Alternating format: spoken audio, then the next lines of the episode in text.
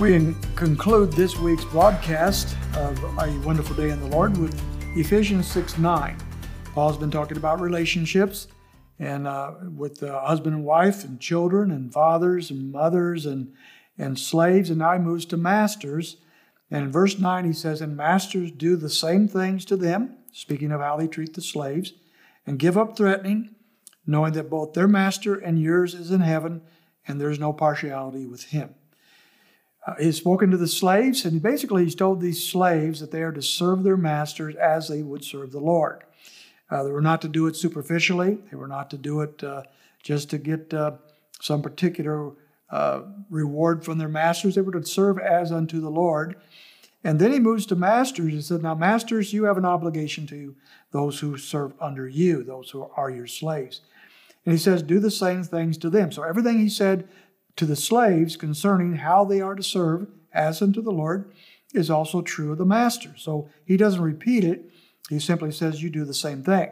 It's not just for the slaves to serve Christ this way and to serve the work relationship this way, it's also true for the masters, those who are over the slaves. And he says, Give up threatening. Of course, in the ancient world, the, the masters had pretty much absolute control. They could tell the slaves to do whatever they wanted to.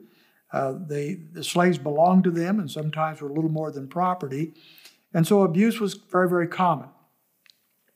And uh, one of the ways to get what you want is to threaten the slaves with whatever, maybe possibly a beating or, or whatever. And so he says, give up that. Don't be like the culture. Don't have a relationship with your slaves like the world has. Uh, you're to give up that kind of attitude knowing that both their master and yours is in heaven. So again, we're going back to the fact that whether you're a slave, whether you're free, that is just a free person, not a slave or a master, maybe a merchant or uh, a ship captain or whatever, uh, that uh, you, your master is in heaven. So we all have a master. Nobody is uh, their own master. Nobody is their own uh, icon or whatever. We are under someone else. We're under Jesus Christ. He is our master, and He's in heaven. And then he goes on to say, and there is no partiality with Him. So the Lord doesn't play favorites. Uh, just because you're wealthy or have power or, or whatever doesn't impress the Lord at all. Uh, he shows no partiality, either to the poor or to the rich, slave or free or, or the masters. And so this is the overall teaching. What I want to point out before we're done today is how each of these relationships in chapter 6 go back to the Lord. He, he, tells children, for example, to obey your parents in the Lord, for it's right. That's verse 1. And then he talks then to fathers to not to, to provoke their children, bring them up in the discipline and the instruction of the Lord. And slaves are to uh, follow their masters, to obey their masters and, and uh, be great employees because they do it, verse 5, as unto Christ.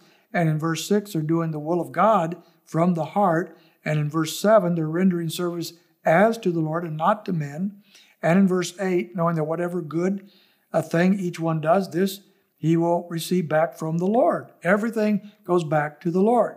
And then in verse 9, where we are now, he says, Masters do the same things to them, and giving up threatening, knowing that both their master and yours is in heaven and there's no partiality with him. And so masters are to look once again to the Lord, uh, just as the slaves are, just as the parents are, just as the children are.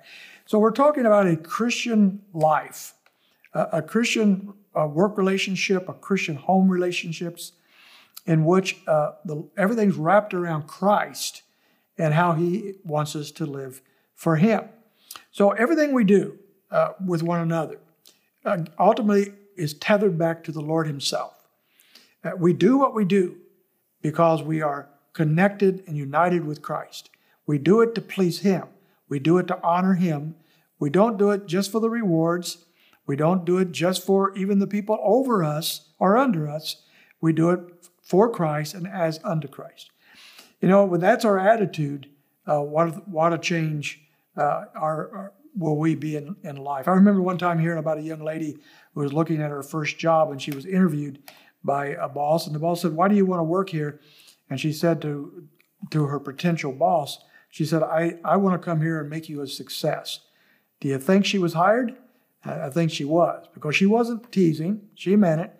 She was going to serve as unto the Lord and help her boss be as successful as he could be. What an attitude. We serve, we serve Christ in all the relationships that he's given us. So this should give us a wonderful weekend in the Lord as we consider him and our relationships to one another as we are related to Christ himself. You have a blessed weekend.